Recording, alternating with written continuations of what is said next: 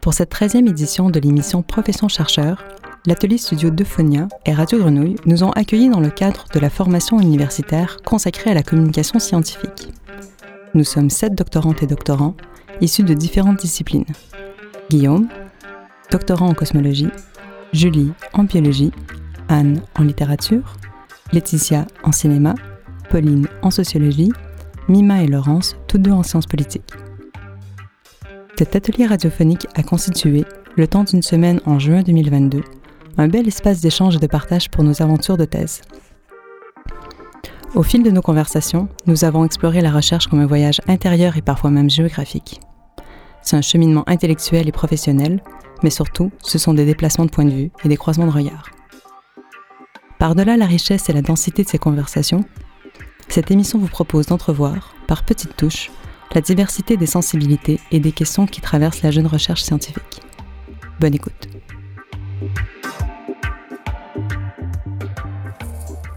À tout à l'heure.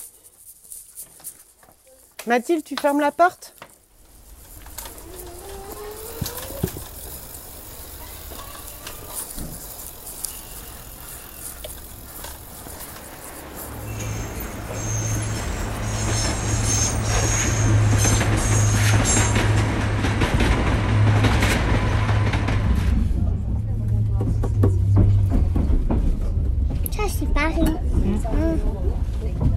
Peut-être que là, tout d'un moment, on va voir la Tour Eiffel.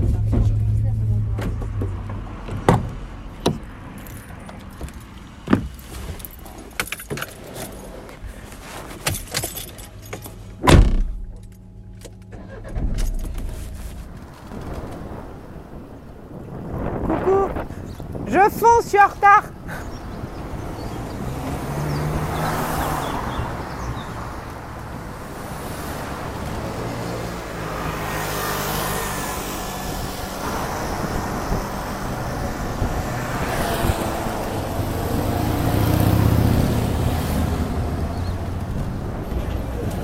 J'ai que- J'ai 2 euros avec ma cerise. Ah, c'est bon, c'est bon.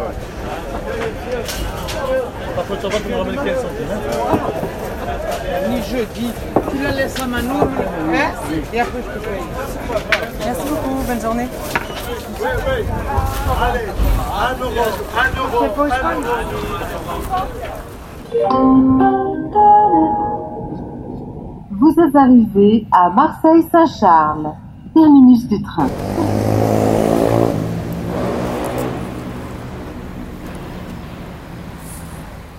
Bonjour monsieur. Bonjour. Je cherche les studios Euphonia. Ils sont en deuxième, madame. D'accord.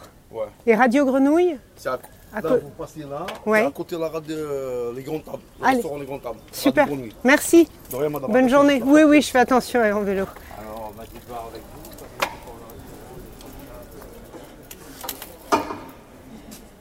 Débuter ce voyage depuis l'infiniment grand jusqu'à l'infiniment petit, on vous propose un court entretien entre un cosmologue et une sociologue. Bonjour, euh, je suis Guillaume et je suis doctorant en cosmologie euh, où je travaille sur la formation des structures comme les, galaxies par exemple dans, euh, dans des problématiques reliées à la matière noire et l'énergie noire. Donc après un, un, master euh, en, physique théorique euh, à Marseille, j'ai décidé de faire un, doctorat en, cosmologie. Et euh, du coup le, disons l'idée générale de ma problématique c'est d'essayer de- d'en apprendre plus notamment sur l'énergie noire. Alors qu'est-ce que c'est que l'énergie noire? C'est ce qu'on pense être responsable de l'accélération de l'expansion de l'univers Il se trouve que au cours de depuis un siècle à peu près, on a compris beaucoup de choses sur l'univers.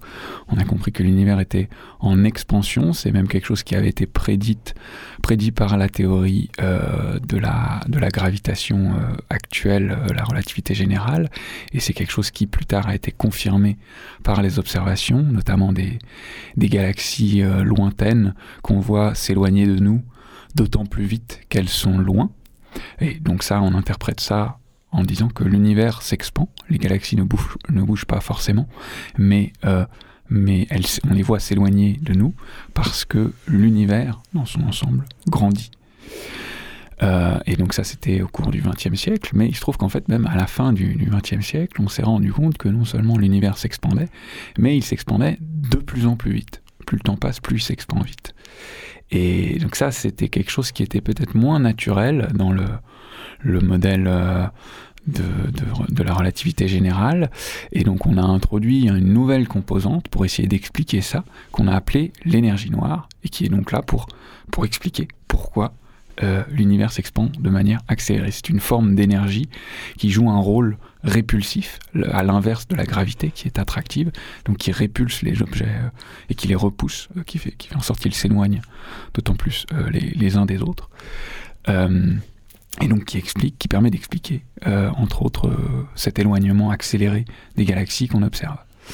Alors maintenant, cette énergie noire, il peut être en fait, il y, a un candidat standard entre guillemets, quoi, qui est le modèle standard finalement de la, de la cosmologie. Euh, et, le, le, le, candidat d'énergie noire standard, c'est la constante, ce qu'on appelle la constante cosmologique. C'est-à-dire qu'on dit que cette énergie noire, c'est juste une constante. Donc quelque part, c'est on peut voir ça comme une propriété de l'espace-temps qui qui est répulsive et qui, qui explique cette accélération. Mais ça, c'est juste une hypothèse finalement, une, un candidat d'énergie noire. Et comme on ne comprend pas très très bien la nature de cette énergie noire, en fait, il y a plein de candidats euh, potentiels qui existent, euh, théoriques, euh, qui sont aussi d'autres hypothèses concurrentes de cette constante cosmologique, et qui peuvent aussi expliquer potentiellement le, les observations qu'on voit de ces, de ces galaxies qui, qui s'éloignent, euh, et qui sont aussi donc d'autres candidats euh, d'énergie noire. Il y en a un notamment sur lequel j'ai un peu travaillé qui s'appelle la quintessence, un modèle de quintessence. Et donc quintessence, ça veut juste dire cinquième essence, donc cinquième type de composants de, l'univers avec donc là les autres sont euh, la matière disons standard les atomes qui nous composent il y a aussi la, lumière il y a aussi les, neutrinos euh, et la matière noire et donc ce cinquième composant ce serait la l'énergie noire. Et dans ce cas là c'est plutôt la quintessence c'est plutôt un candidat euh, dynamique c'est à dire qu'il peut évoluer dans le temps euh, alors que à, à l'inverse la constante cosmologique euh, en tant que candidat d'énergie noire est un candidat statique puisque c'est une, constante, donc ça n'évolue pas. Euh, et donc le but de ma thèse, c'est d'essayer de voir si ces deux candidats produisent des différences dans les modèles cosmologiques et plus précisément produisent des différences qu'on pourrait observer au niveau des galaxies, euh, entre autres.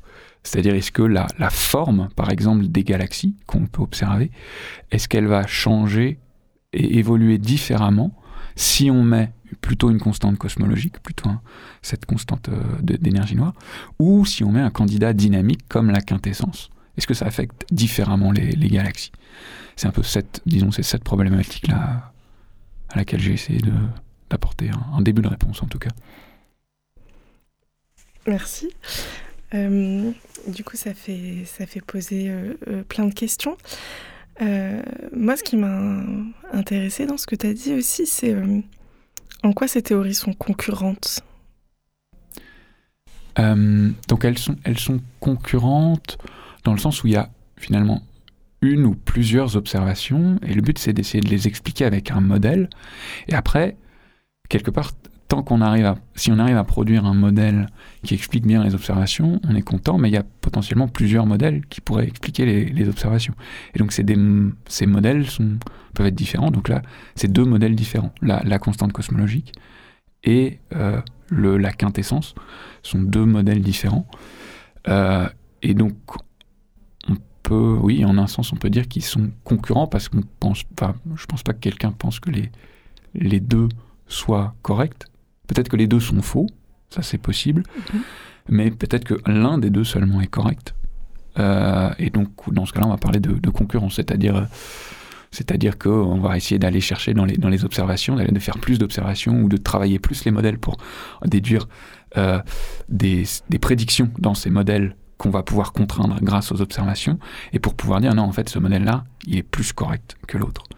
Et du coup, on, on, fait on met en concurrence les modèles. Mhm. C'est quoi ton rapport à l'observation, du coup, toi, dans ton activité? Oui, euh, alors en fait, moi, j'ai surtout travaillé, ou j'ai même quasiment exclusivement presque exclusivement travaillé sur des simulations, euh, un petit peu de, de modèles aussi euh, plus théoriques, mais, mais presque exclusivement sur des simulations. Et donc j'ai très peu de rapport, je dirais malheureusement, aux, observations. C'est quelque chose qui reste très très loin euh, pour moi. J'essaye d'écouter ce que les, les, gens qui travaillent là-dessus disent, mais euh, j'ai peu d'expertise euh, là-dedans, je dirais. D'accord, donc quand tu disais euh, observer si l'une fait changer les galaxies ou pas, c'est dans tes simulations du coup. Euh... Exactement. Déjà, en fait, dans un c'est assez lent en fait comme travail la recherche en général. Et du coup, déjà, il y a une première question de est-ce que dans les simulations il y a des différences entre des, galaxies dans des simulations, donc des, fausses galaxies quelque part, mais dans des, simulations, est-ce qu'il y a des différences si on met une constante cosmologique ou si on met un modèle de quintessence? C'est l'une des, questions à laquelle j'ai essayé de, répondre euh, au cours de ma thèse, je, dirais. Euh, et l'étape d'après serait, ok, mettons qu'on voit des petites différences, mais du coup derrière, au niveau des observations, euh, est-ce qu'on on a l'impression qu'on est plus en accord avec un modèle ou avec un autre, ou avec aucun des deux Ou avec les deux, potentiellement. Du coup, tu crées des galaxies, tu te sens pas trop euh, maître du monde? Euh, oui, euh, c'est vrai que c'est vrai que c'est un peu, c'est un peu, il y a une manière de le dire comme ça, oui, qui est un peu, ça fait, on joue à Dieu ou pas, je ne sais pas. Après, disons que les galaxies qu'on crée, elles sont, elles sont, elles sont approximatives dans le sens où là, on est, on essaye de regarder les choses à très grande échelle. Euh, avec et du coup à la fin on essaie d'avoir plein de galaxies dans une donc, dans une boîte cosmologique, c'est-à-dire dans une grosse simulation qui, contient un grand volume d'espace physique, pour avoir plein de statistiques, pour avoir beaucoup beaucoup de galaxies et pouvoir dire des choses assez fines. Du coup, ça, du coup, les, les, les, les ordinateurs n'ayant pas une, une, capacité de calcul infinie, malheureusement, ça veut dire que la résolution de nos simulations, c'est-à-dire la précision à laquelle on peut aller à l'intérieur même d'une galaxie, va être, euh, va être limitée. On va pas pouvoir mettre, par exemple, toute la physique, euh, toute la physique complexe de l'explosion des étoiles ou ce genre de choses, qui peut aussi jouer potentiellement un rôle euh, dans, les galaxies. Donc je dirais que, enfin, il y a aussi ce côté-là qui fait relativiser, euh, dans les, en tout cas dans les simulations que j'ai regardées, il y a peut-être des gens qui, qui essayent de mettre plus de, qui, qui essaient de regarder des choses à plus petite échelle et qui peuvent avoir une vision plus complète peut-être des, choses. Mais moi, c'était finalement pour avoir quelque chose d'un peu grossier et à grande échelle. Mon, travail était plutôt focalisé sur ça. Donc finalement, bon, on sait que les, les galaxies qu'on a, elles sont un peu, euh, comment dire, très approximatives, quoi, quelque part. On est encore assez loin de la réalité, je dirais. Est-ce qu'il y a des, des galaxies euh, fictives ou enfin fictives, euh, simulées ou mm -hmm. existantes auxquelles tu t'es le plus attaché? Euh, Là, je je sais pas trop. Disons que ça, ça reste. Euh, oui, non, ça, ça reste des objets assez numériques en fait pour mmh. moi. Ils sont, si on voit là, là c'est vrai qu'on peut penser à cette image de la de la Voie lactée qui est très, comment dire, c'est un, c'est un, c'est un tableau quoi quelque part. Enfin, on a l'impression ça, ça pourrait être de l'art quelque part. Cet, cet objet, c'est magnifique. Ou même, euh, on peut penser à euh, le. C'est marrant parce que cosmos, ça veut dire euh, ordre. Euh, mais pourtant, les observations qu'on fait de, en cosmologie à grande échelle et tout, c'est plutôt une espèce de magma, un désordre total avec des explosions, choses comme ça. On peut plus penser peut-être à un tableau de Van Gogh ou, à ce genre de choses. Euh, donc en fait, dans, dans, mes simulations, pour répondre à ta question, je dirais que je dirais que non, il n'y a pas vraiment d'objet sur lequel je me suis focalisé parce que je le trouvais particulièrement élégant. D'accord. Et euh, du coup, ton travail, vu que le but c'est de voir comment se passe ou comment s'expliquent l'expansion de l'univers. Ton travail, c'est plutôt d'appréhender la fin de l'univers ou de comprendre le début? Hmm, je dirais que c'est plutôt de comprendre le début. Ça, c'est une question délicate. Ça existe un tout petit peu des gens qui essayent de faire de la, disons, de la prospective ou de regarder un peu le futur. Mais on est sur des échelles de temps qui sont tellement gigantesques. Finalement, on est sur du milliard d'années ou des, choses comme ça. Donc, faire des prévisions pour dans 10 milliards d'années, euh, c'est pas très très motivant parce que quelque part, euh, on pourra toujours dire non mais on ne saura pas quoi en fait. Euh, en tant qu'espèce humaine, on sera plus là depuis longtemps.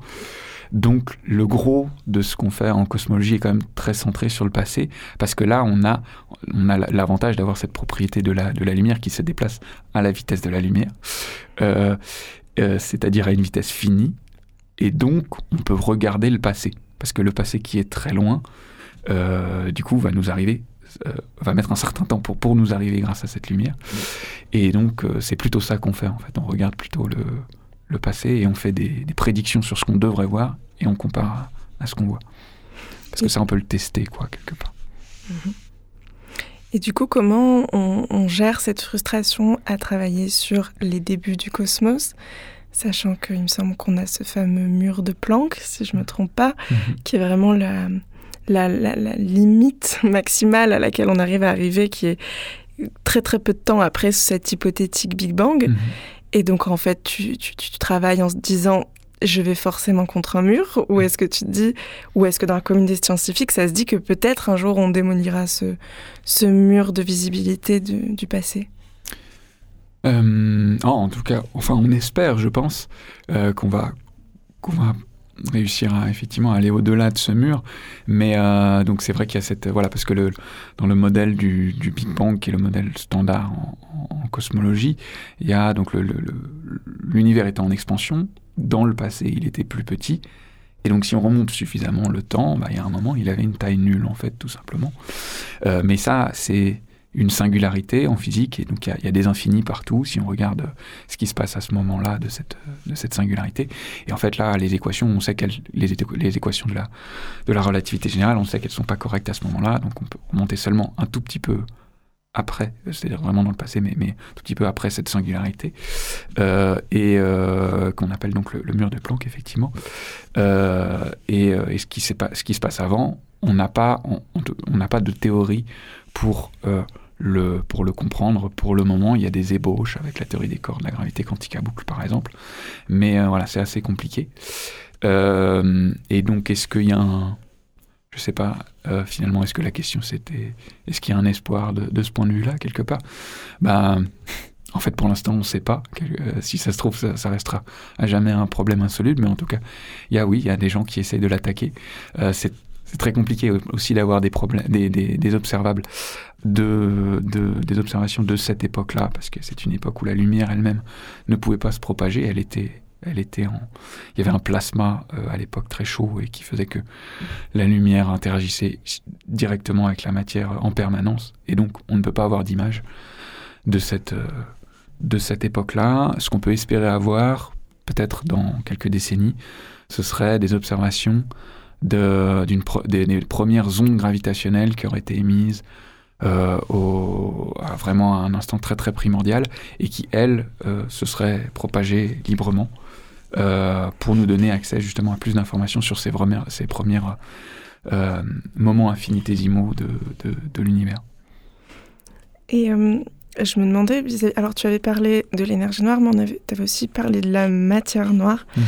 euh, dans nos discussions. Est-ce que tu peux dire les deux? Et justement, dans le fait que, en fait, euh, on a donné ces noms, j'ai l'impression, pour juste donner un nom à quelque chose qu'on ne sait pas ce que c'est. Mhm. C'est un peu le X, quoi, l'inconnu.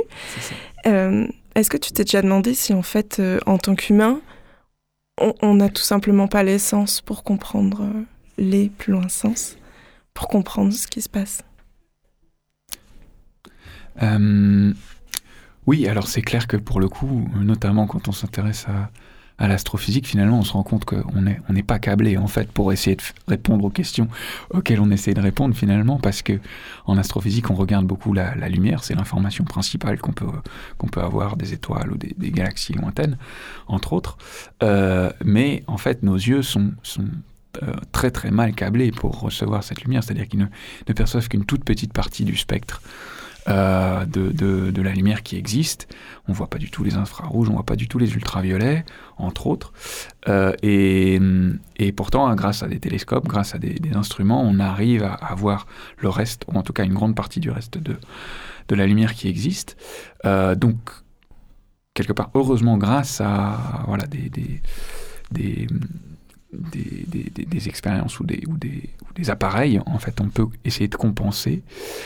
Euh, très récemment, donc, on a réussi à observer les premières ondes gravitationnelles il y a quelques années, et donc on peut aller même plus loin, au-delà de la lumière, finalement, regarder les ondes gravitationnelles sont donc les, les fluctuations de, de l'espace-temps lui-même, euh, et donc ça, on peut, on peut voir ça comme une, comme une onde, euh, un peu comme la, lumière finalement à laquelle on peut, euh, on peut aussi avoir accès avec des expériences extrêmement complexes, mais, mais, on y arrive tout de même un petit peu. Donc on, est, on essaye de compenser au maximum de, ce qu'on peut quelque part.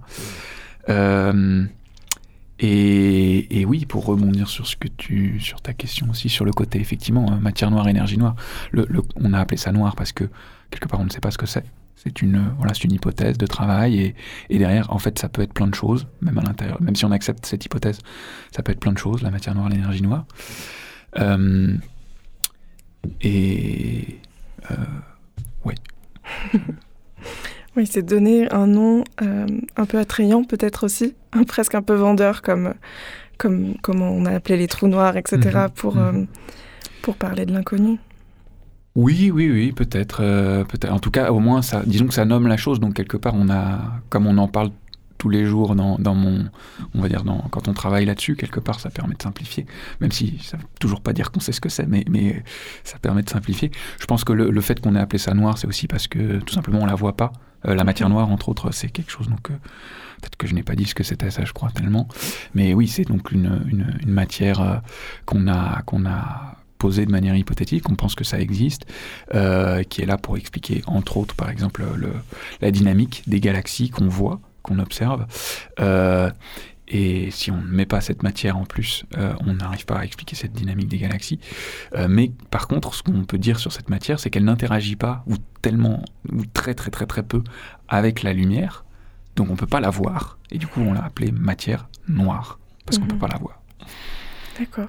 Et peut-être juste pour, euh, pour conclure, euh, est-ce que justement, euh, puisque au fond tu es en recherche de qu'est-ce qu'il y avait avant le Big Bang ou quoi, je sais qu'il y a d'autres théories comme le Big Bounce ou l'idée que l'univers aurait rebondi peut-être à l'intérieur d'un trou noir, etc. Est-ce que toi, dans ton, tu t'autorises ou est-ce que tu as le droit de te développer un espèce d'imaginaire? Alors j'imagine plus ou moins instruit par les théories actuelles, mais qu'est-ce qui te séduit, toi, comme euh, façon d'appréhender euh, la naissance de l'univers? Euh, Je sais pas. Euh, c'est. En fait, ce que tu dis me fait penser à... Parce que donc là, il y a plein de choses, effectivement. Il y a les, modèles des univers en rebond. mais oui, tu as parlé de trous noirs aussi. Il y a... C'est marrant parce qu'en fait, on ne peut pas... le, le, peu qu'on a compris de choses sur les, les, trous noirs, en fait, paradoxalement, ça nous dit que ce qu'on voit de l'univers observable, en fait, ça pourrait très bien être un trou noir. C'est-à-dire que nous-mêmes, on pourrait être donc le système solaire, les galaxies, tout ça, tout, tout ce qu'on voit, euh, toute cette immensité, pourrait être déjà à l'intérieur d'un trou noir, ne pouvant plus en sortir. Euh, c'est quelque chose qui, d'un point de vue théorique, d'un point de vue, voilà, au niveau des, équations et tout, est tout à fait euh, compatible avec ce qu'on sait pour le moment.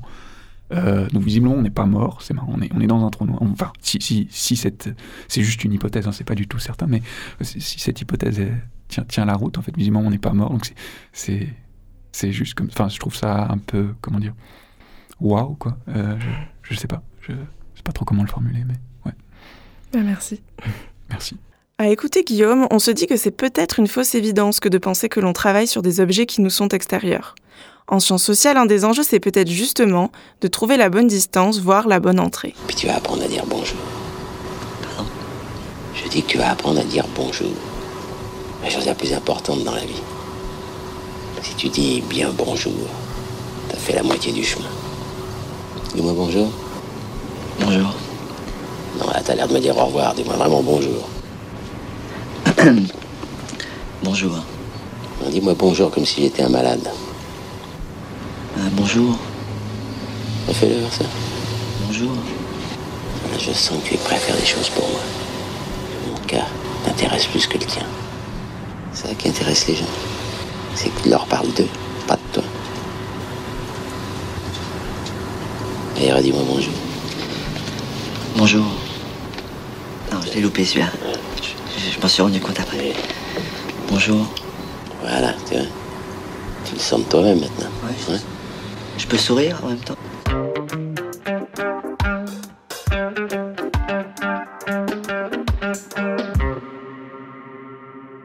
Moi, je me demandais comment euh, se passait euh, votre entrée sur le terrain, en fait. Quand, euh, quand vous commencez, qu'est-ce que vous ressentez et ça ressemble à quoi pour vous? Alors, je vais juste re- reprendre, enfin prendre euh, la parole. Après, je vous laisse. euh, je pense que l'entrée sur le terrain, tout à l'heure, on parlait de légitimité, etc. Je pense que le mot qui nous rassemble le plus, c'est l'imposture. Pourquoi? Parce que quand on rentre sur le terrain, en fait, généralement, euh, on se sent ridicule. Euh, on n'a généralement pas grand. Il n'y a pas vraiment de sens à être là. On est face à des gens qui sont tous euh, bien ancrés sur leur terrain. Et nous, on est là. Et c'est vrai que l'entrée sur le terrain, c'est quand même du bricolage. Euh, ça serait presque un peu comme une psychanalyse. C'est-à-dire, quand on fait une psychanalyse, on se demande à chaque séance euh, si on participe pas à la plus grosse escroquerie du siècle. Et ben là, c'est un peu pareil. Il y a quand même ce truc de l'imposture qui est, euh, qui est très fort. Et c'est grâce à ça, d'ailleurs, qu'on arrive à rentrer sur le terrain. C'est, euh, je pense que de partir de, de ce sentiment euh, de malaise parfois, euh, c'est ce qui nous permet euh, d'être un petit peu en vulnérabilité Mhm. et de laisser entrer les autres dans son propre espace. Et ça ressemble à quoi pour toi? C'est-à-dire euh, con- concrètement tu, tu fais quoi? Tu te poses où? Parce que toi, tu as, eu des caméras aussi, donc c'est un autre dispositif aussi. de le- le- Il y a non seulement ton regard, mais ton regard matérialisé. Oui, alors moi, bah, d'ailleurs, euh, le moment où j'ai été euh, la plus à l'aise, c'est quand je suis rentrée sur le terrain en portant une caméra. Mhm. Moi, j'ai commencé dans ce métier en étant réalisatrice, mais sans filmer. Et j'avais pas trouvé ma juste place. C'est-à-dire que c'est c'est pas dans cette position que j'étais la plus à l'aise. Et donc, je rendais pas forcément à l'aise les autres, forcément. Et j'ai compris que j'avais besoin de la caméra pour me libérer vraiment. Euh, que c'était pas du tout une façon de se cacher, c'était une façon de mieux observer. Parce que j'observe plus facilement, euh, comment dire, mon, approche avec les gens passe plus par le regard que par la parole. Mm. Et la caméra m'a permis ça. Après, euh, je me suis retrouvée souvent dans des positions où, euh, où c'était, c'était, c'était très compliqué. euh, et, et- et la caméra m'a aidée parce que je me cachais derrière une pseudo-technique, qui n'en est pas vraiment une, mais c'était une façon de me donner un peu de courage. Mm. Moi, ça me fait penser avec, à, à mon rapport avec le hijab. Bon, je ne suis pas voilée. Euh, bon, déjà, avant tout, il faut, faut- faut juste préciser que j'ai j'ai quand même du mal à distinguer vraiment mon terrain d'études avec mon terrain d'arrivée en France. Mhm. Euh, parce que quand même, j'ai commencé le terrain avec, euh, par, euh, pour le M1, parce que je devrais écrire aussi un mémoire à M1. Et du coup, j'ai commencé en fait juste 3-4 mois après d'arriver en France. Du coup, j'ai l'impression que tout est mélangé. Ouais. En fait, juste le, le fait d'arriver en France, c'était c'était un début de terrain pour moi. Mm. Et euh, c'est vrai que oui, je travaille euh, sur des musulmans, on va dire, et, et en même temps, je viens d'une communauté musulmane.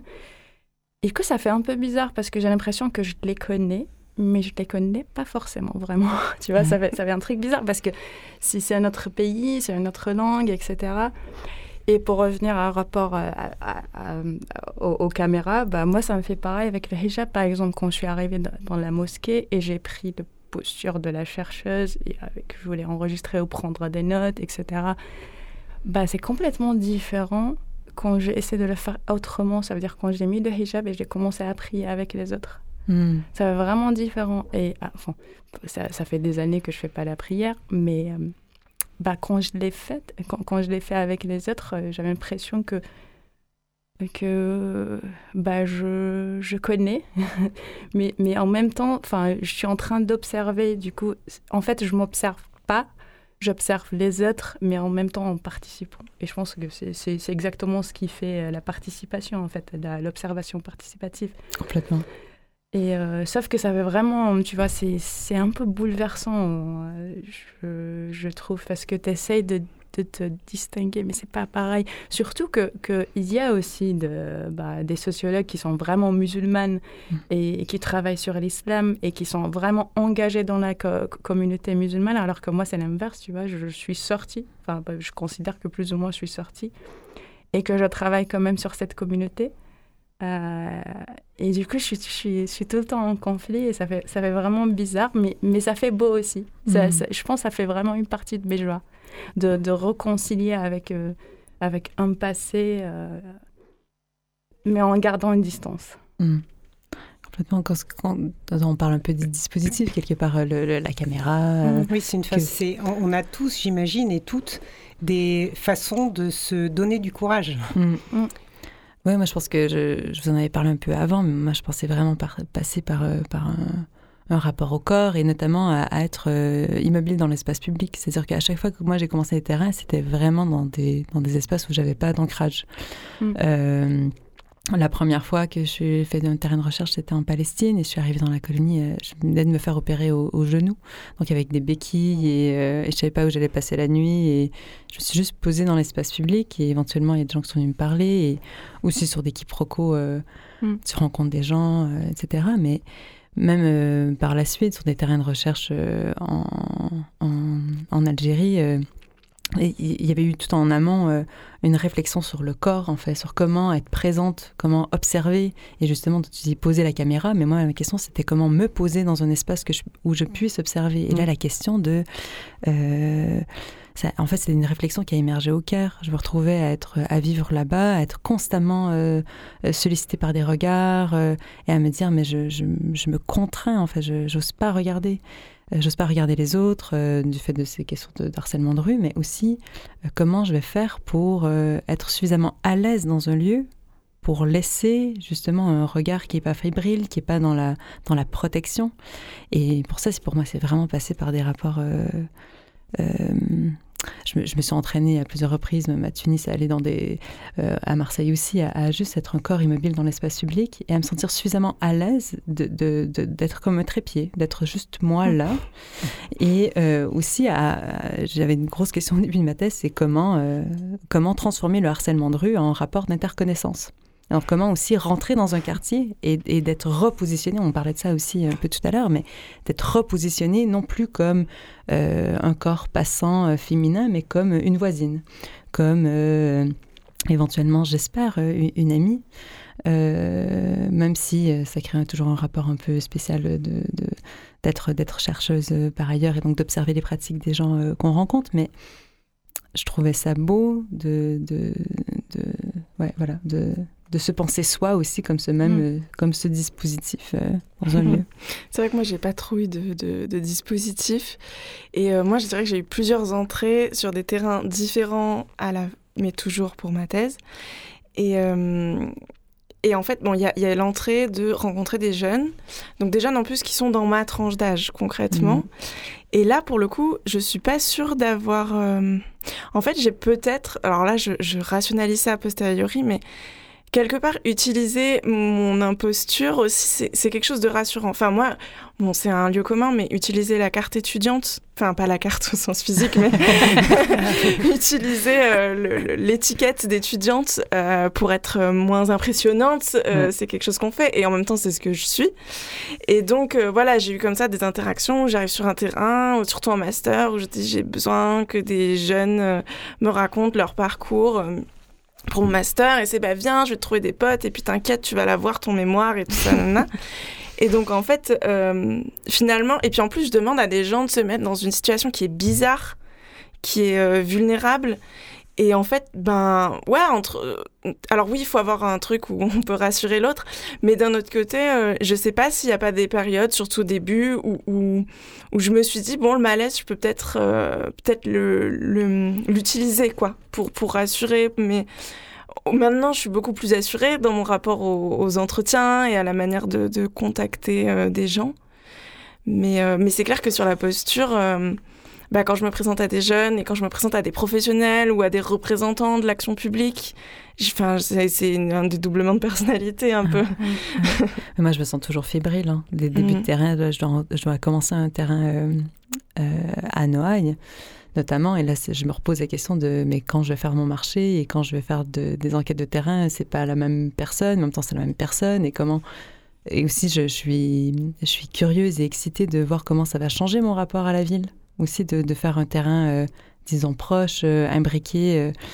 Euh, et, et, oui, ça me... Je pense qu'il y, y, a aussi une, une, question qui se pose, c'est est-ce qu'on se présente ou pas quand on commence, enfin, quand on fait une discussion, on va dire, informelle, qui n'est pas enregistrée forcément? Hmm.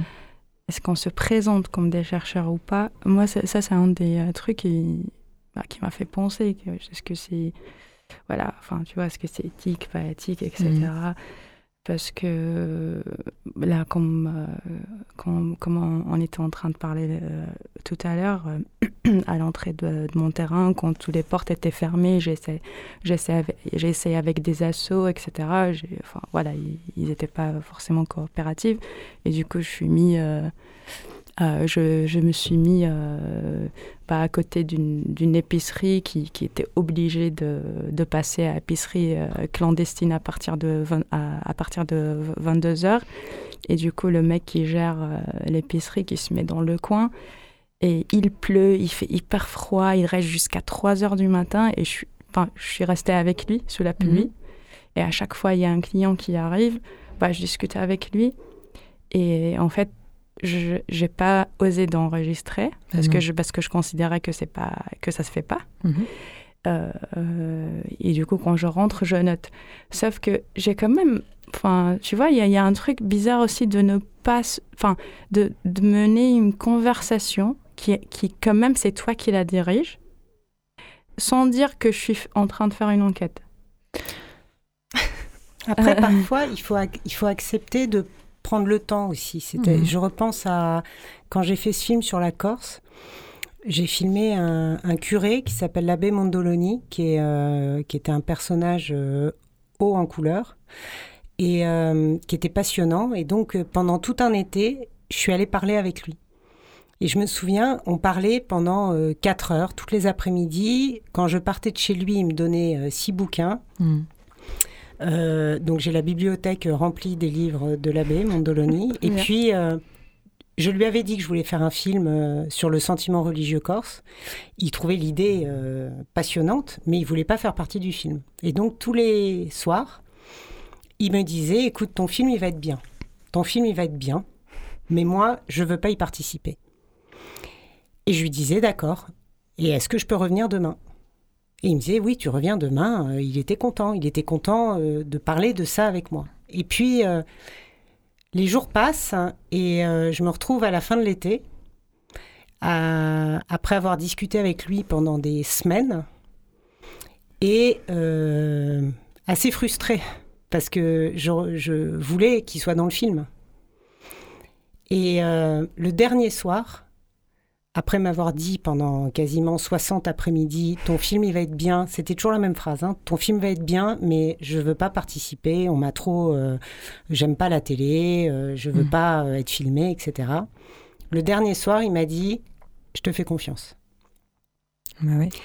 Et donc, j'y suis retournée quasiment huit mois après, ne l'ayant jamais rappelé, etc. Hein. il m'avait donné un rendez-vous et il m'a, euh, euh, quand je l'ai filmé, c'est, c'est, il m'a tout donné, c'est-à-dire qu'il ne s'est jamais auto-censuré. Une fois qu'il avait dit je te fais confiance, il a tout lâché. Et c'était moi la responsable. Et c'était à moi de doser. Mhm. Euh, voilà ce que je voulais dire ou pas dans le film. Et, et donc, à un moment donné, je pense qu'il faut dire, Mais il faut savoir que ce qu'on va dire va probablement euh, susciter un refus. Mhm. Mais qu'un refus n'est pas un refus définitif. Ça ne veut pas dire que c'est en insistant qu'on obtient les choses. Ça veut juste dire que c'est un chemin et que donc la confiance, elle ne s'obtient pas en trois minutes.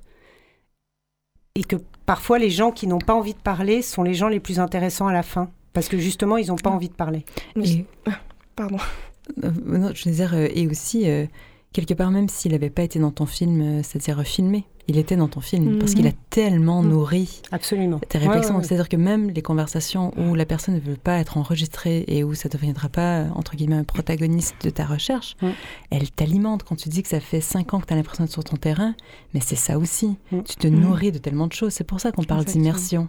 C'est que tu es traversé par, euh, par euh, tout ce que tu vois, tout ce que tu sens. Et c'est- ça que tu essaies de, de, de tisser. C'est vraiment cette idée de, construire quelque chose maille après maille pour faire. euh, Ouais, voilà, pour faire. euh, je finirai pas cette phrase. Pour faire une écharpe. Voilà, une écharpe.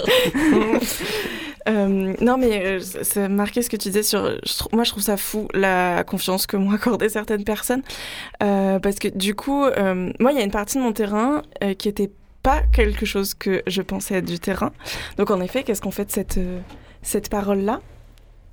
Et, euh, et en fait, euh, parce que moi, du coup, pendant, pour retrouver des, jeunes qui étaient passés à, l'école La Deuxième Chance, le dispositif que j'étudie il y a plusieurs années, j'avais une liste de contacts et de numéros de téléphone, surtout pas trop d'adresse- d'adresse mail, qui dataient des époques d'inscription. Et moi, je cherchais des jeunes qui étaient sortis à 5 ou 10 ans, donc tout peut énormément changer. Et en fait, euh, vient le moment où je fais un travail de téléprospectrice, quoi, j'appelle, et je demande, euh, voilà, est-ce que vous êtes, c'est bien le numéro, nanana, est-ce que vous êtes d'accord de répondre à un questionnaire ou à un entretien, etc., etc. Et, euh, et en fait, là, j'ai découvert que je faisais du terrain presque ethnographique pour avoir finalement un, un résultat que j'espérais quanti. Euh, c'est qu'en fait, là, j'entrais dans les familles. J'entrais dans une. Mhm. Je, je- je téléphonais à un fixe, et puis on me disait Ah oui, c'est mon petit-fils, nanana, vous pouvez essayer. Moi, j'ai le numéro de son frère, etc. Et donc, comme ça, pour retrouver une personne, ça prenait 4-5 numéros. Et puis, il faut apprendre à gérer les euh, mais vous êtes qui? Mais je vais appeler la police. et donc, je suis avec. euh, mais, mais en fait, je comprends. J'étais avec le papa en train de dire. Parce qu'en fait, j'avais appelé en deux jours, sans me rendre compte, j'avais appelé une fratrie. Mais moi, j- j'ai appelé 1600 personnes. Donc, je me rends pas compte que appelé une fratrie. Donc, j'appelle le même papa. Il me dit Non, mais je comprends pas. Hier, vous voulez mon fils. Aujourd'hui, vous voulez le deuxième. Mais vous êtes qui? Nanana. Et donc, je dois me poser. Et je lui dis euh, bah, Alors, attendez, regardez, je m'appelle un tel. Allez voir sur ma page, euh, ma page du CNRS et tout ça. Et en fait, après, on s'est mis à discuter. Et il m'a dit Mais en fait, c'est super intéressant, votre sujet. euh, Mais vous savez, le travail des jeunes, nanana, et tout ça.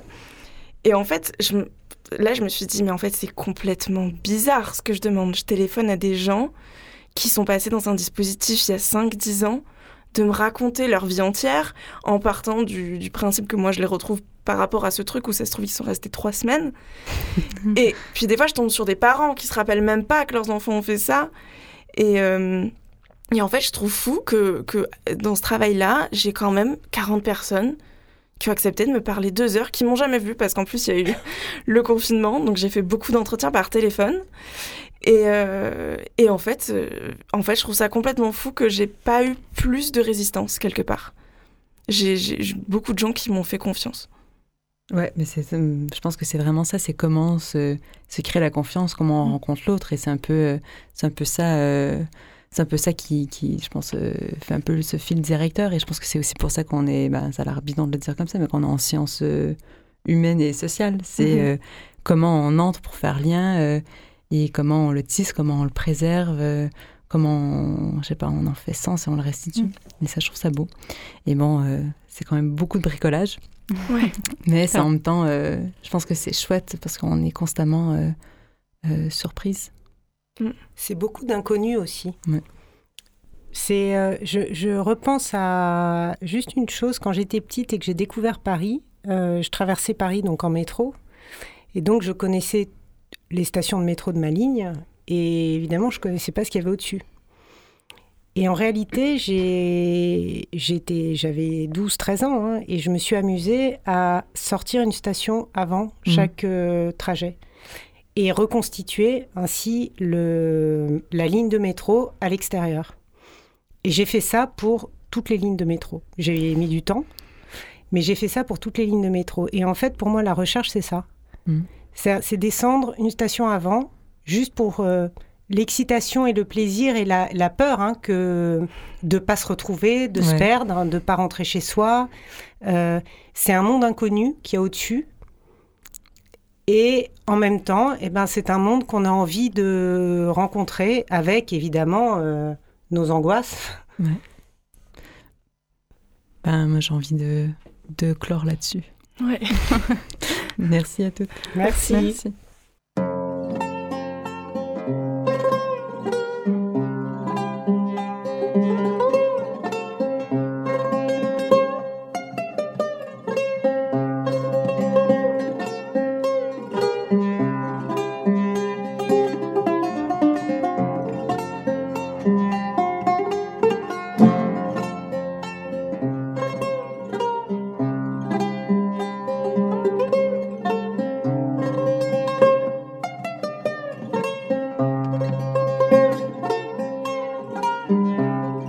Maintenant un voyage littéraire, une histoire de crayon. Mon voyage au monde des crayons. Il a une phrase dans le roman Dora Bruder de Modiano qui m'a beaucoup inspiré au début de ma thèse. La phrase est la suivante. Mais je suis patient. Je peux attendre des heures sous la pluie. Dans son roman, Modiano a raconté comment, un peu par hasard, il s'est lancé dans la quête d'une fillette de 15 ans qui s'appelle Dora Bruder et dont le destin tragique l'a mise parmi les victimes de l'extermination des Juifs par les nazis. Cette phrase de Modiano évoque l'état d'esprit dans lequel se trouvent des chercheurs et chercheurs. Il faut beaucoup de patience, des heures d'attente sous la pluie.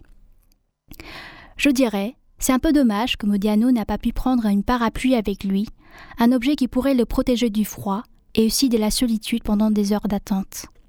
Mais je suis certaine qu'il avait un trait en sa poche car il est venu demander la copie intégrale de l'acte de naissance de Dora auprès du service de l'état civil de la mairie du 12e arrondissement parisien. Moi, je ne connais pas grand-chose sur les services de l'état civil, mais les centres d'archives où je viens quatre jours sur sept pour les dépouillements.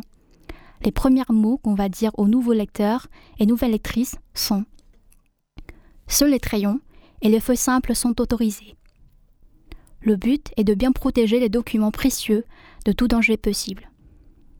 Le geste imprudent d'un stylo habile, une main hasardeuse et la disparition. D'un d'un télégramme envoyé du bureau du ministre des colonies à un certain monsieur X à propos des prix des places au théâtre, toute cette maladresse pourrait causer des pertes irréversibles. Finalement, il faut que l'on travaille avec crayon à la main. Les archives nationales d'outre-mer à Aix-en-Provence, où j'effectue des recherches, prêtent des crayons aux chercheurs étourdis qui oublient de venir avec leur artillerie. Les tailles crayons sont aussi disponibles, mais pas les gommes.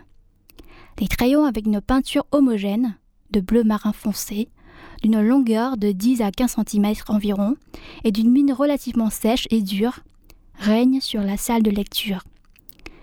Ces crayons scintillent dans un coin du bureau du responsable de la salle, comme des armes qui brillent et envoient une menace distraite mais efficace, même si on n'est pas dans l'univers de John Wick. Des fois, on a oublié de retourner le crayon aux archives et on est reparti avec. J'en ai trouvé un sur le bureau d'un collègue et je me suis dit Ah tiens, c'est vrai qu'il fait le même boulot que moi. J'ai beaucoup de crayons. J'ai voyagé et réalisé des missions avec eux. Né au Vietnam et a vécu dans le pays jusqu'à l'âge de 19 ans, sans jamais sortir de ce territoire, un jour, je me suis trouvé en train de me balader au long du Tole Sap, le fameux lac que j'avais croisé plein de fois dans les manuels de géographie. Le lac se trouve à Phnom Penh, au Cambodge, le pays voisin de ma terre natale. Il y avait aussi un moment où, tout en admirant le paysage méditerranéen, les calanques, j'ai eu cette révélation étrange que mes yeux n'étaient pas faits pour cette scène. Mon corps, ma peau, étaient conçus initialement pour un climat tropical. Comment vivre avec ce changement radical et déstabilisant? J'ai cherché dans ma poche et j'ai trouvé mon crayon. Dans les salles de réunion, quand les autres sortent leur stylo, j'ai mon crayon. On m'a dit aussi que les marins et les pêcheurs n'utilisent que les crayons pour leurs notes, car l'eau n'efface pas la trace de la mine sur le papier.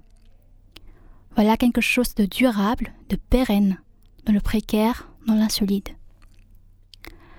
J'imagine d'ailleurs que pour construire le bâtiment des archives, où je viens presque tous les jours, l'architecte, à un moment donné, se servait lui aussi d'un crayon. Enfin, c'est difficile de savoir si Modiano avait un crayon dans sa main quand il faisait des recherches sur Dora ou quand il écrivait son texte de témoignage. Mais j'en ai un, et parfois plusieurs. La surdouée de la famille. Ah non, Odile, arrête. Mais je plaisante. Et puis quoi, c'est un peu vrai, t'es la surdouée de la famille. Ah, je suis très fière de ma petite sœur, moi j'ai le droit, non hmm. Je t'ai dit qu'elle soutenait sa thèse le 28 Je te l'ai dit, non ah bon. Mais euh, une thèse euh, sur quoi Sur... Euh, sur rien. Ah bah c'est bien, ça prend pas beaucoup de temps, ça. Mais non, c'est les chevaliers de l'an 1000 du lac des paysans. Ah non, Odile, c'est pas du tout ça. C'est pas du tout ça Bon, bah alors vas-y, c'est quoi Les chevaliers paysans de l'an 1000 au lac de Paladru. Bah, Qu'est-ce que j'ai dit J'ai pas dit ça Non. Au lac de Paladru Mais, euh, excuse-moi, mais euh, il y a des gens que, que ça intéresse, ce... Non, personne. Mais pourquoi t'as choisi ce sujet, alors? Pour faire parler les cons. On se dit aussi que chaque sujet de thèse est un peu le lac de Paladru de quelqu'un. Ici, pour mieux nous expliquer le sien, nous vous proposons d'écouter un entretien entre une biologiste et un cosmologue. Bonjour, je suis en effet du coup en deuxième année de thèse, donc à la, à la moitié de mon parcours, euh, en biologie cardiovasculaire et euh, je, donc je suis euh, à la Timone, enfin à la faculté de pharmacie de la Timone et je travaille sur les phénomènes de thrombose artérielle et veineuse. Donc pour vous expliquer un petit peu les mécanismes, pour essayer de faire simple, euh, dans un état euh, physiologique, c'est-à-dire dans un état normal sans que l'on soit malade, euh, on a besoin de coaguler pour éviter tout simplement de se vider de notre sang lorsqu'on va se couper un doigt ou, peu- ou peu importe. Et, et en fait, à ce moment-là, du coup, euh, dès qu'on va avoir euh, euh, une ouverture vers l'extérieur, quand on va par exemple se couper le bout du doigt, on va avoir un ensemble du coup de mécanismes qui vont se mettre en route pour du coup former ce qu'on appelle un caillot sanguin qui va venir à, l'endroit de la blessure et boucher en fait la blessure pour qu'il n'y ait pas du coup de, perte de sang. Donc ça, c'est un phénomène qu'on appelle l'hémostase. C'est lorsque tout se passe très bien et c'est quelque chose qui nous permet simplement de, de, bah, de survivre et de pouvoir euh, courir et tomber euh, sans, euh, sans pour autant avoir de, gros problèmes. Et moi, en fait, j'étudie ce phénomène, mais dans un contexte de pathologie. Et donc, le caillot sanguin devient un thrombus lorsqu'il devient très gros et qu'il peut en fait grossir, grossir, grossir et jusqu'à boucher le vaisseau sanguin. Donc euh, ce- ce- cet énorme caillot sanguin, cet énorme caillot sanguin, ce, thrombus, euh, il va avoir pour conséquence du coup de d'empêcher l'irrigation de tous les organes qui vont être du coup en aval. Et euh, sous l'effet de la pression sanguine, il, a- peut se détacher et aller dans le cœur et générer donc un infarctus, ou dans le cerveau un AVC, ou dans les poumons une embolie pulmonaire. Donc euh, c'est dans ce contexte-là de pathologie que j'essaye de comprendre euh, quels sont tous les mécanismes cellulaires qui vont être impliqués. Euh, et j'étudie donc certaines cellules en particulier dont on sait aujourd'hui qu'elles sont très fortement impliquées dans la formation du thrombus. D'accord, merci. et, et du coup, pour qu'il y ait une première apparition de ce, de ce thrombus, est-ce qu'il faut nécessairement qu'il y ait une coupure ou une, une blessure pour que le, le, le, le caillot euh, apparaisse euh, eh bien, Dans un contexte euh, normal de physiologie, oui, mais dans un contexte de pathologie, justement, le problème, c'est que non, ce n'est pas, nécessaire. Et ça va apparaître alors qu'on n'en a pas forcément besoin. Mhm. Après, ça, ça, dépend des pathologies. Il y a beaucoup de pathologies inflammatoires, euh, des maladies auto-immunes dont on parlait justement tout à l'heure, c'est-à-dire des maladies qui vont attaquer notre propre corps. Mhm. où euh, toutes nos cellules de l'immunité vont attaquer nos propres cellules. Euh, c'est ce qu'on appelle des maladies auto-immunes. Et il y a beaucoup de pathologies inflammatoires comme le lupus, le sepsis, etc., où euh, notre corps est inflammé en permanence. Et donc, quand on parle d'inflammation, ça veut dire que toutes les cellules de l'immunité sont recrutées, sont activées, dialoguent. Il faut vraiment voir ça comme une espèce de dialogue. Les cellules vont parler les unes entre les autres, vont s'alerter et se dire, bon ben voilà, les gars, dans les poumons, il se passe quelque chose euh, euh, il faut qu'on y aille parce qu'il y a un problème. Euh, donc le neutre aussi, va dire à la plaquette, go, on y va ensemble. La plaquette va alerter d'autres types de cellules, etc. Elles vont s'activer les unes entre les autres une fois qu'elles se retrouvent au même endroit.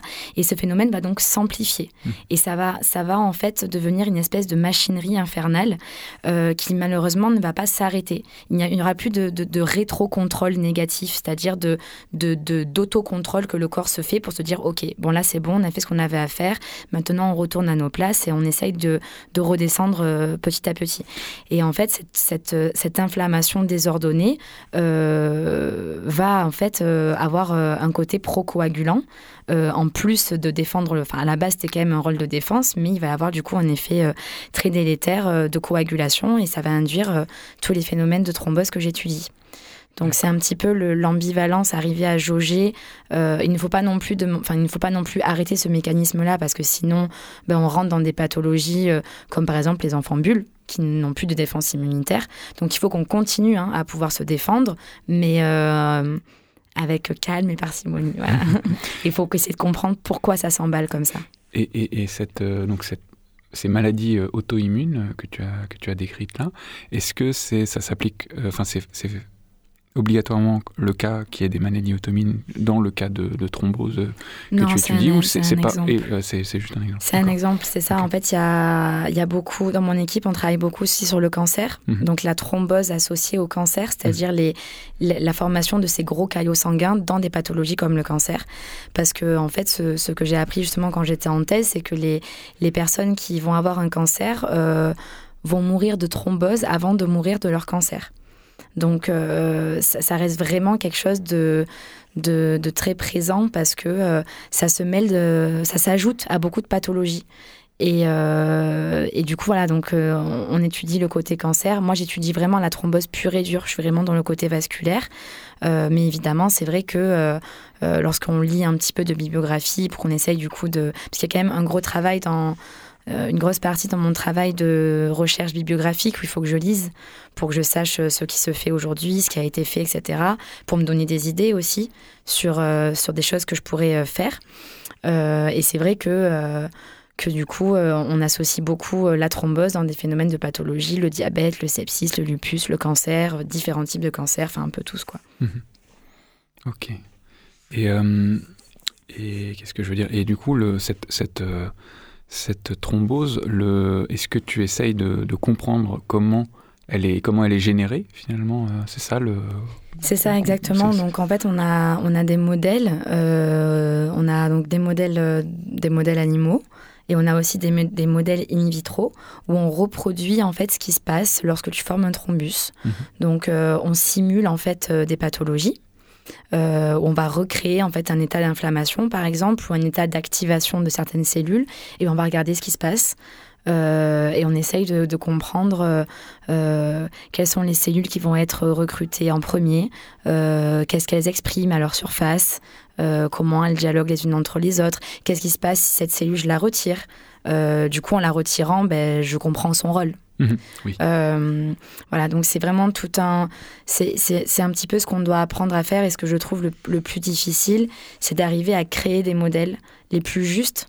Euh, parce que voilà, c'est quand même compliqué de reproduire quelque chose euh, à l'extérieur du corps humain. C'est compliqué de simuler des choses qui nous échappent de, base.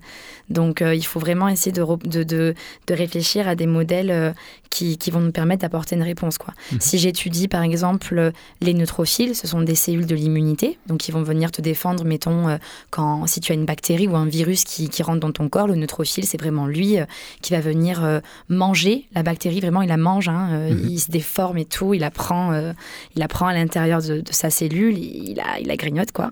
Et et, en fait, voilà, donc ce neutrophile, si je l'étudie, ben, je vais l'enlever. Je vais voir ce qui se passe. Et, donc ça, on arrive à faire, euh, à enlever comme ça un type de cellule finalement Oui, ouais, complètement. comment? Parce que il doit y en avoir plein, quoi, je me dis, très, très naïvement. Oui, ben, en fait, euh, par exemple, euh, nous, on est capable de... En fait, donc, soit on utilise des animaux qui vont être génétiquement modifiés, mmh. mais ça a un coût, c'est très cher c'est très très cher. Éthiquement aussi, c'est compliqué de monter ces projets parce que, heureusement, quand même, en France, on a un comité d'éthique qui est très mmh. présent. Mmh. On ne fait pas tout et n'importe quoi, contrairement à, à ce que l'on peut véhiculer. Euh, heureusement, parce que justement, par rapport à, mes réticences au niveau de l'expérimentation animale, je serais incapable de faire ça euh, si c'était pas contrôlé du tout. Mmh. Mais euh, quand on a un projet, on le soumet au comité d'éthique. Il faut qu'on sache exactement pourquoi on le fait, comment on va le faire, le nombre d'animaux qu'on va utiliser, pourquoi tel animal, euh, pourquoi ce nombre-là. Il faut justifier ça, les méthodes de, mise à mort euh, euh, légales ou non légales, les méthodes d'anesthésie, les points limites, c'est-à-dire à partir de quel moment on va se dire, ok, là l'animal il a mal, moi je ne travaille pas avec un animal qui souffre, donc on arrête, on arrête là. Mmh. Donc il y a vraiment c'est très codé, c'est très organisé euh, et, et, du coup voilà donc tout ce qui est animaux génétiquement modifiés ça demande quand même beaucoup beaucoup de procédures, beaucoup d'administratifs donc on, on, essaye de après quand on n'a pas le choix on le fait hein, parce que c'est quand même très intéressant c'est le meilleur modèle qui soit mhm.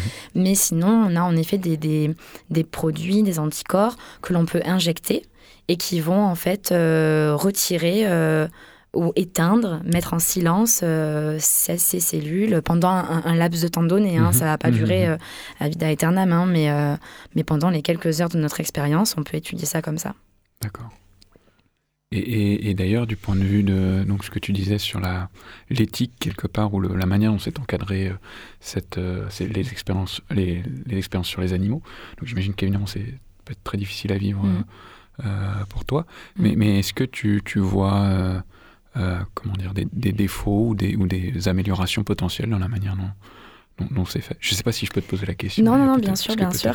Euh, alors moi, j'ai la chance d'être avec une équipe qui respecte énormément par rapport à ce que j'ai pu voir euh, dans d'autres stages, par mhm, exemple, mhm. qui respecte beaucoup la vie animale.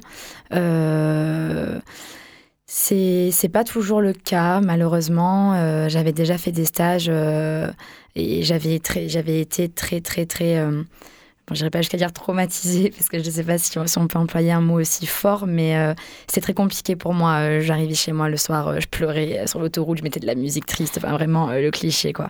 Et c'était c'était assez compliqué parce que, parce que pour moi, dans, dans ma conception, c'était pas fait comme je le voulais. et là, c'est vrai que je pense de toute manière que je n'aurais pas pu faire de thèse ailleurs que dans ce labo, justement pour ces raisons-là, parce que on a beaucoup de, on est très vigilant sur ça. Euh, après, ce qui pourrait être amélioré, bien sûr, hein, dans l'idéal, moi j'aimerais tout simplement ne pas utiliser l'animal. Et, euh, et j'aimerais pouvoir euh, travailler peut-être après ma thèse, hein, qui sait, essayer d'étudier des modèles qui nous permettent justement d'arrêter d'exploiter l'animal. comme par exemple, beaucoup, en ce moment, il y a beaucoup d'organoïdes qui se. ce qu'on appelle les organoïdes qui se créent, c'est-à-dire recréer des organes in vitro ou en 3D qui reproduisent euh, l'organisme. Quoi. Mais c'est très compliqué de reproduire un organisme en entier parce que étudier un cœur isolé, c'est jamais la même chose qu'étudier un cœur dans son ensemble avec les poumons, le rein, le foie et tout tout communique en fait et c'est très compliqué de reproduire tous ces tous ces chemins de communication là. Euh, après voilà, je sais que je ne pourrais pas faire de l'expérimentation animale toute ma vie, j'en suis incapable. Mhm. Je n'ai pas envie d'en être capable aussi. Je pense qu'à ce côté-là, j'ai pas envie de m'y habituer.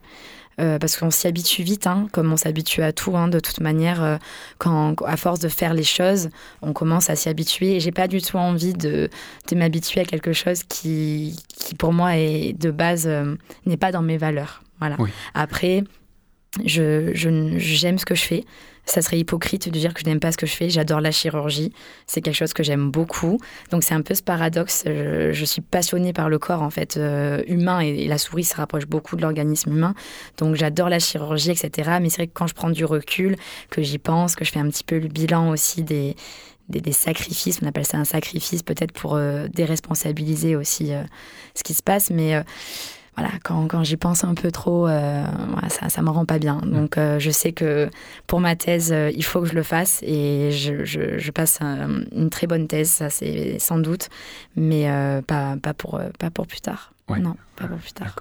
Et peut-être en termes de, pour, pour conclure sur peut-être une, perspective, est-ce que tu vois quelque part dans, dans ton travail ou de manière peut-être plus générale les, les gens qui s'attaquent un a des problèmes assez similaires à ce que tu fais sur les thromboses, par exemple. Mhm. Est-ce que tu vois euh, euh, des, améliorations derrière pour la médecine euh, qui, dans un futur plus ou moins proche, pourrait, être, pourrait nous permettre de, finalement de guérir de cette maladie beaucoup plus? Tu penses que ça, c'est quelque chose Donc ça, ça, a du sens Ah oui, oui, complètement, complètement. Mais surtout que c'est quelque chose de palpable. On le mhm. voit, c'est quelque chose qui évolue rapidement, entre guillemets, à l'échelle de l'humanité. Hein, je veux mhm, dire, hein. mhm. c'est vrai que ces, ces 30 dernières années, déjà, on a fait euh, énormément de découvertes euh, sur tout ce qui était vasculaire, cardiaque euh, et cancer. Beaucoup, on parle beaucoup de cancer. C'est vrai que c'est une maladie moderne, hein, de toute mhm, manière, le cancer. Donc voilà.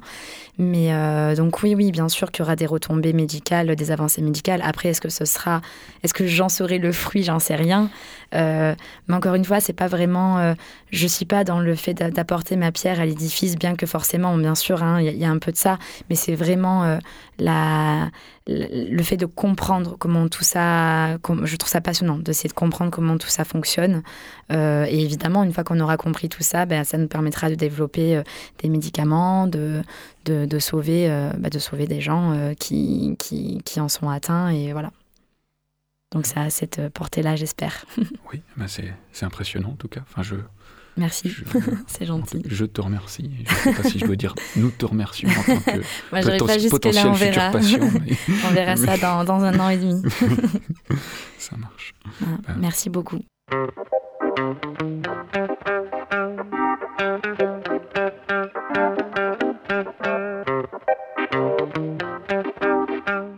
La passion de Julie pour la compréhension, plus encore que pour le résultat, résume bien la démarche qui est la nôtre. Cette démarche est faite d'errance nécessaire, de bricolage, de joie et de hasard. C'est un travail, mais c'est avant tout un rapport au monde qui s'exprime aussi bien dans l'enceinte de l'université que partout ailleurs.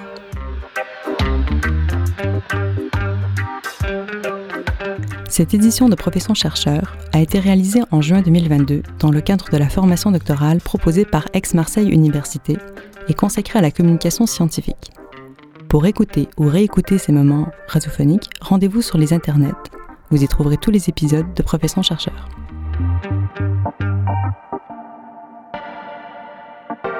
Nous remercions le Collège doctoral d'Aix-Marseille Université et plus particulièrement, nous souhaitons à remercier Philippe Hert, enseignant-chercheur à Logicam, AMU et Centre-Norbert Elias, et Jérôme Matteo, directeur de Radio Grenoble Euphonia, pour avoir su créer un espace aussi libre que créatif.